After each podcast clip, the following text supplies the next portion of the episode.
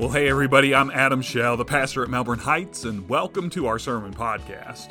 And in this episode of our podcast, we are finishing up our sermon series called Faith, Hope, and Love, where we've been talking about what really defines us as followers of Jesus. And when we say what defines us as followers of Jesus, what we're talking about are those essential qualities that every follower of Jesus has. Or to put it another way for you, you will never meet a follower of Jesus who isn't filled with faith, hope, and love. And in this week's episode, we are going to be digging into what it means for us to be filled with love. So let's get right into this episode sermon. This morning, I am holding in my hands a $1 bill.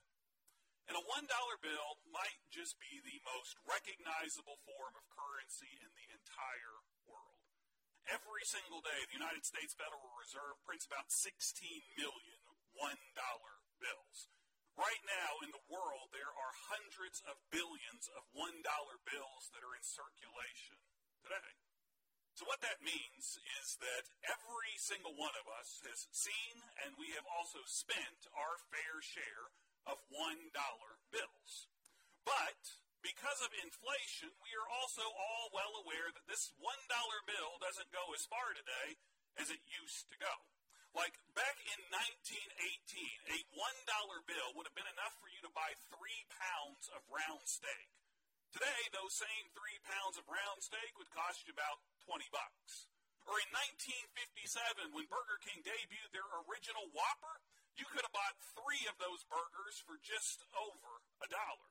But today, a single Whopper will cost you $4.19, and that's only if you don't want cheese on your burger.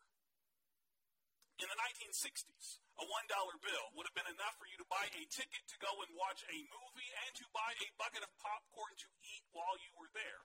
But in 2022, the average cost of a ticket to a movie by itself is over $13. And my personal favorite example of how much the value of a dollar has changed is back in 1995, which somehow was already 27 years ago. And that makes me feel old you could have bought a single share of stock in Apple for a dollar fifty. And today, that single share of Apple stock would cost you about $175.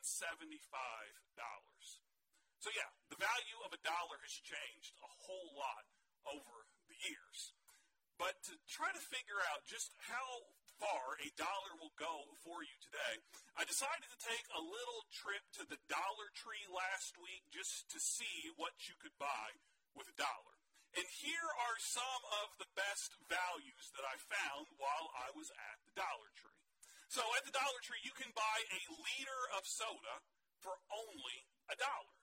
And that really isn't that bad of a deal when you consider that if you want to buy a 20 ounce soda from a gas station, it'll set you back about two bucks or even more than that.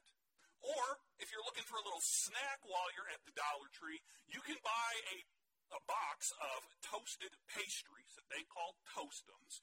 And they're kind of like Pop Tarts, but anyone who's ever had Pop Tarts in the generic brand know that the generic's never quite as good.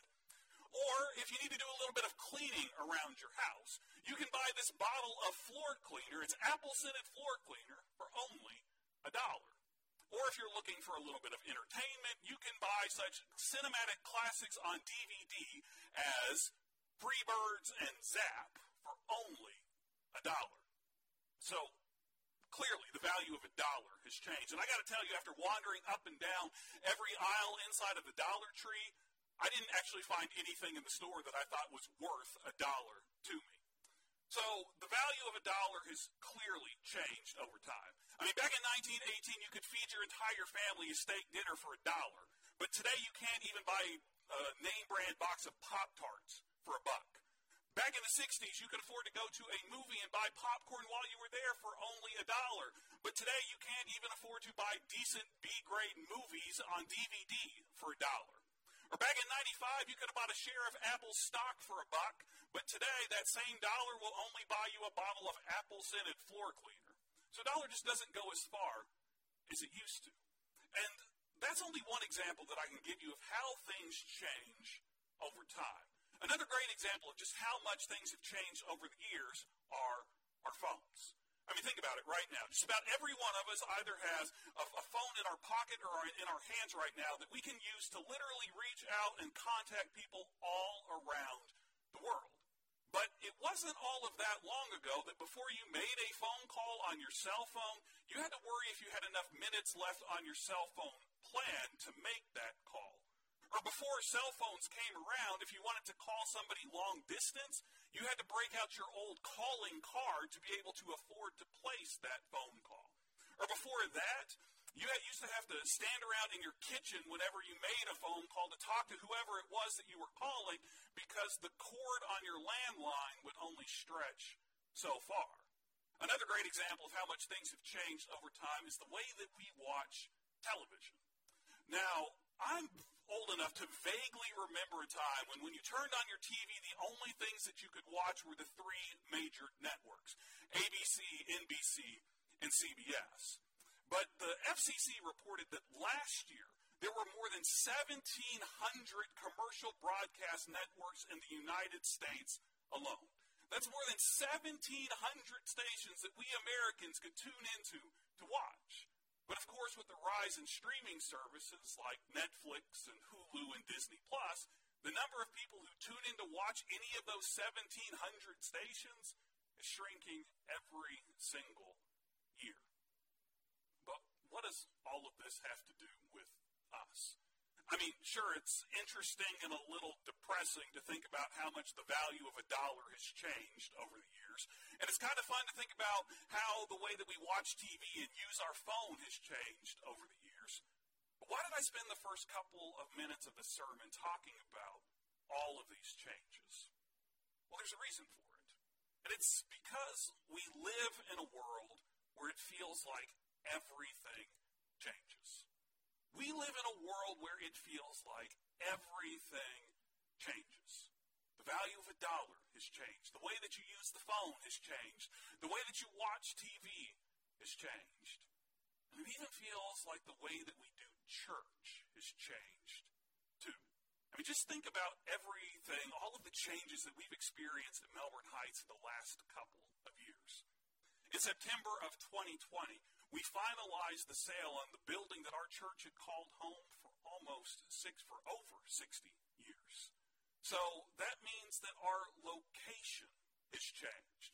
In March of 2020, when the COVID 19 pandemic began, we started offering an online ministry for the first time in the history of our church. And last year, in 2021, we ministered to more than 3,200 people through our church website alone. And that is incredible and a great blessing from God, but it means that the way that we do ministry has changed. And when we were able to uh, start offering an in person service again last Easter, the way that we do church has changed then because we're now a portable church. And even though we've been meeting here on U of L Shelbyhurst campus the entire time that we've been a portable church, our sense of stability has changed too. So there have been a lot of changes that our church has faced. But there have also been cha- changes that the church all across the world has faced as well. In recent years, churches all across the world have dealt with changes to the way that sermons are preached, or changes to the music that we sing inside of our services. We've dealt with changes to the way that people dress when they come to our worship services. We've even had to deal with changes to the number of people who actually are willing to attend worship services at all. So we have experienced a whole lot of change. And with all of the changes that the church has faced, it's only natural for us to wonder has anything stayed the same? Has anything stayed the same? Well, this is actually something that the Apostle Paul, who's the foremost missionary and theologian of the first century, addresses in part of the scripture reading that we're going to be looking at today. In 1 Corinthians chapter 13, verse 11, Paul writes this. He says, When I was a child, I used to speak like a child, and reason like a child, and think like a child. But now that I have become a man, I've put an end to childish things. Now, inside of this verse, Paul is not complaining because he had to get rid of his G.I. Joes and his Legos when he got a little bit older. What Paul is saying inside of this verse is, that things change in life. And things are always going to change in life. Change is a natural part of life. But as we continue reading what Paul writes in 1 Corinthians chapter 13, we're going to see that Paul will tell us that even though things are constantly changing in life, there are some things that remain the same. Some things that do not change. So picking back up in 1 Corinthians chapter 13, verse 13, Paul tells us what doesn't change. And this is what he says. He says, And now these three remain faith, hope, and love. But the greatest of these is love. All right, now remember what Paul just told us back in verse 11. In verse 11, Paul tells us that when he was a kid, he did the things that kids do. He acted like a kid. But when he got older, he put those childish ways behind him. And in verse 13, what Paul is doing is he's telling us that when I put those childish ways behind me, I found that three things remain when it comes to my relationship with God. I have found these three things have not changed. And they are faith, hope, and love. And the greatest of these is love. So when it comes to our faith, there are things that never change. Our faith, our hope, our love are never going to change. But these are more than just things that don't change when it comes to our relationship with God. These are also the things that define us as followers of Jesus. So as Christians, we are defined by our faith, by our hope, and by our love. We are defined by our faith, by our hope, and by our love. And when I say that we are defined by these things, what I'm talking about are those essential qualities, those essential characteristics that every follower of Jesus has. And these essential qualities and characteristics are never going to change.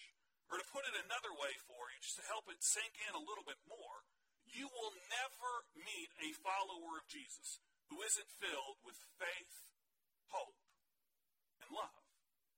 It just isn't going to happen. So a couple of weeks ago, we spent our time together talking about what it means for us to be filled with faith. And last week, we spent our time together talking about what it means for us to be filled with hope.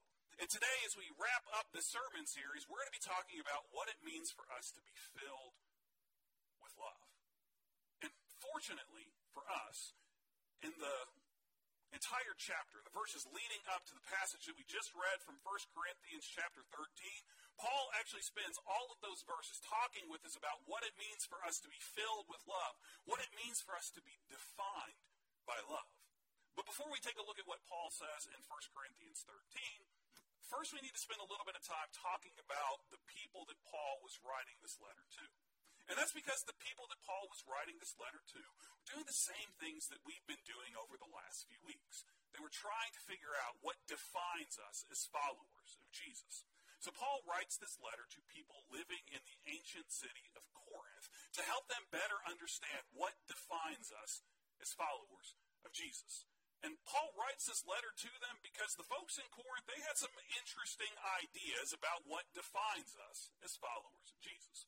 So there were people living in Corinth who believed that we, that our faith in Jesus is defined by the preacher that first told us about Jesus.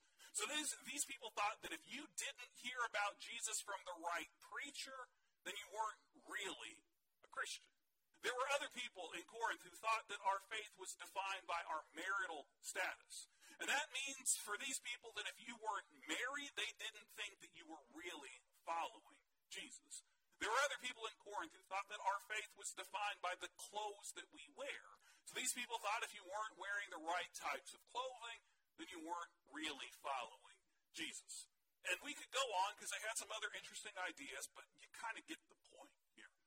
So eventually, the Apostle Paul, he finds out that the folks in Corinth are arguing about what defines us as Christians. And this bothers Paul because he's the one who started the church in Corinth to begin with. So Paul sits down and he writes the letter that we call First Corinthians to send to the churches there to help them understand what really defines us as followers of Jesus. And in 1 Corinthians chapter 13, Paul tells them about what it means for us to be defined by love. So let's take a look at what Paul writes in 1 Corinthians 13. We're going to start reading in verse 4. Here's what Paul writes. He writes, Love is patient. Love is kind. It isn't jealous.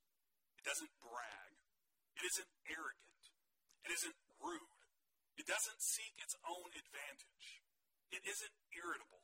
It doesn't keep a record of complaints. It isn't happy with injustice, but it is happy with the truth. Love puts up with all things, trusts in all things, hopes for all things, endures all things. So, this is what it means for us to be defined by love. But the problem is that this passage of Scripture in 1 Corinthians 13 has become so familiar to us that we don't really listen to it anymore. I mean, seriously, when was the last time that you went to a wedding and you didn't hear at least a portion of 1 Corinthians chapter 13 read during that ceremony?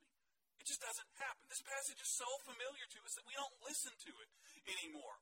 So today, to help us really focus in and hear what Paul is saying in this passage, I want to borrow a page from Andy Stanley's book. And Andy Stanley is the founding pastor and a teaching pastor at North Point Community Church down in Georgia. And when I say I want to borrow a page from his book, I mean it quite literally. Because in his book, Better Decisions, Fewer Regrets, Andy Stanley gives us a different way to think about this passage. And he actually challenges us to think about 1 Corinthians chapter 13 as if it was answering a question. And that question is what does love require of us? What does love require of us? And in 1 Corinthians 13, verse 4, we start seeing what love requires from us. 1 Corinthians 13, verse 4 tells us that love requires patience.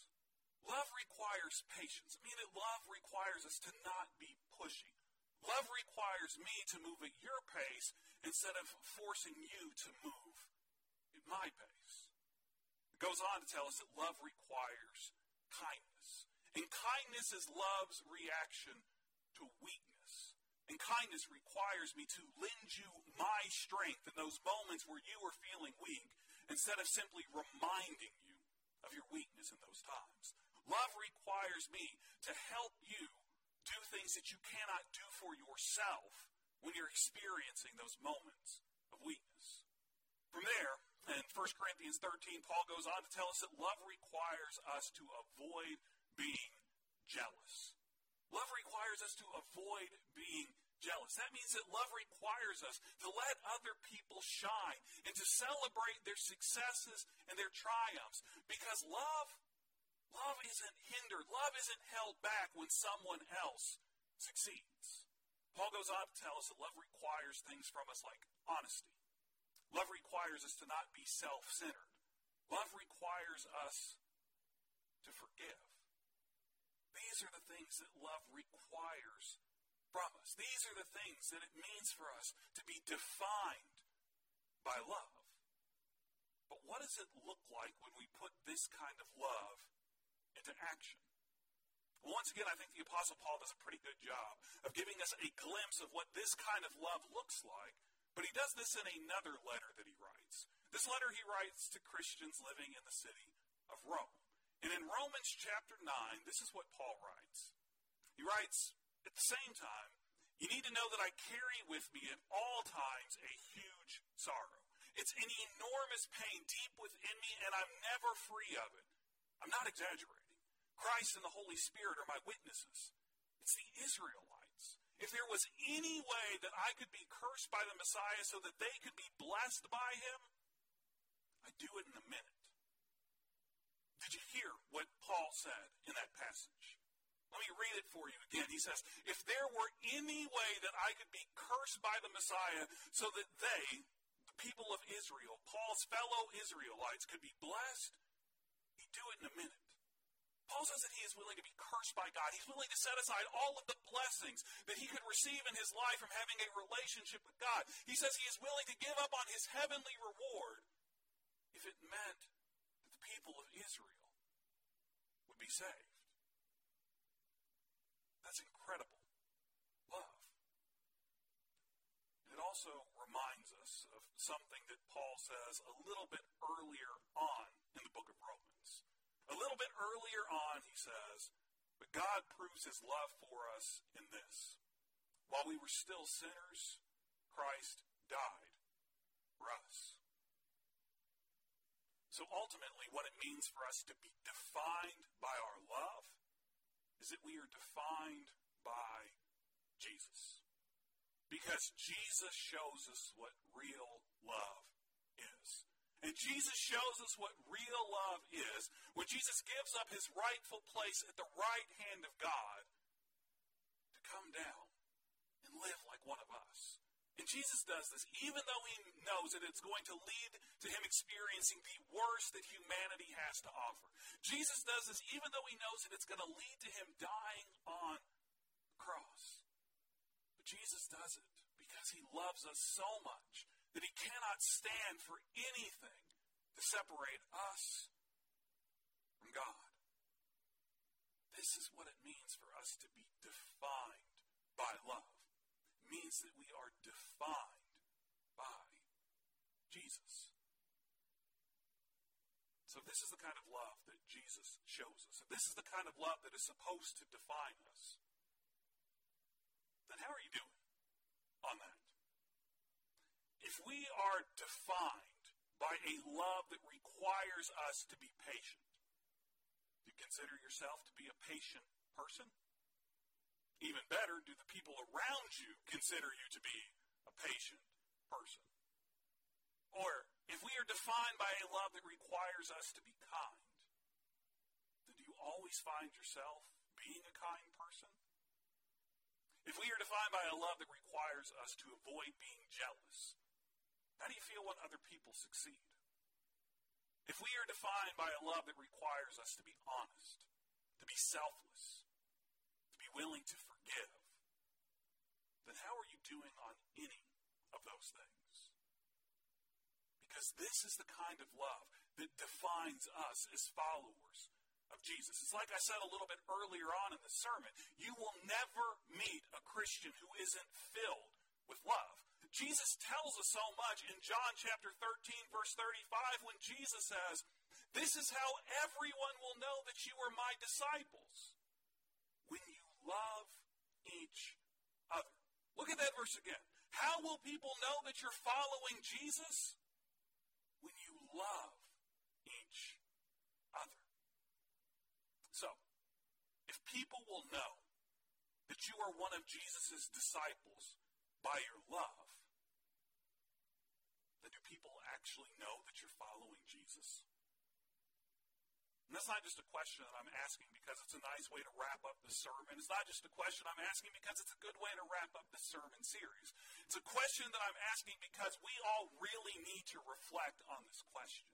If people know that we are followers of Jesus by our love, then do people know that we are actually following Jesus? If people know that you are following Jesus by your love, then do people know that you are really following Jesus? Because if you're not, if your love doesn't show that you're following Jesus, then you're not really following Jesus at all. Because we know that no matter what may change in the world three things will remain constant for us as we follow Jesus.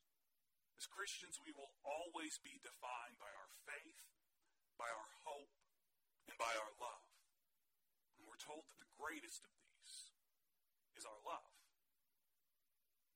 So if we're not loving the world like Jesus does, we're not really following Jesus at all. Let's pray together. God, as we come to you in this time of prayer, our toes are probably hurting a little bit this morning. Our feelings are probably hurting just a little bit this morning. God, because none of us love as pure as you do. God, if love requires us to have patience and kindness, to avoid being jealous, to be honest, to be selfless, to forgive, this is what love requires of us, God. None of us always fulfill those requirements. But God, as we follow you, as we grow in our relationship with you, we are called to become more like you. We are called to show this kind of love. So, God, may you convict every single person that is listening to this prayer right now, showing us the ways that we fall down on your requirements, the ways that we don't live up to the requirement to love like you do, God. And help us to grow. Help us to grow and be more loving. Help us to grow and be more patient, to be more kind, to be more humble, to be more forgiving, to be more obedient to you. Help us to love the way that you do, God. And help us to show that love in the world all around us. Because we know, God, how much the world. Pray this all in Jesus' name.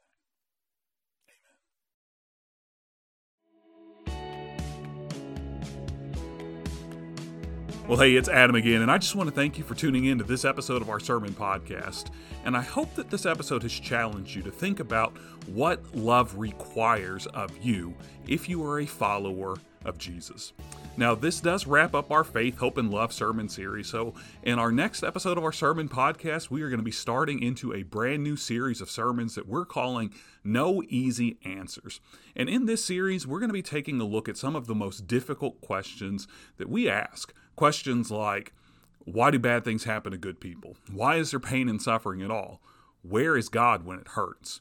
So we hope that you'll come back and join us as we start wrestling with the problem of pain together. As always, that episode drops next Tuesday, and if you subscribe to our podcast, it will be sent straight to your favorite podcasting app.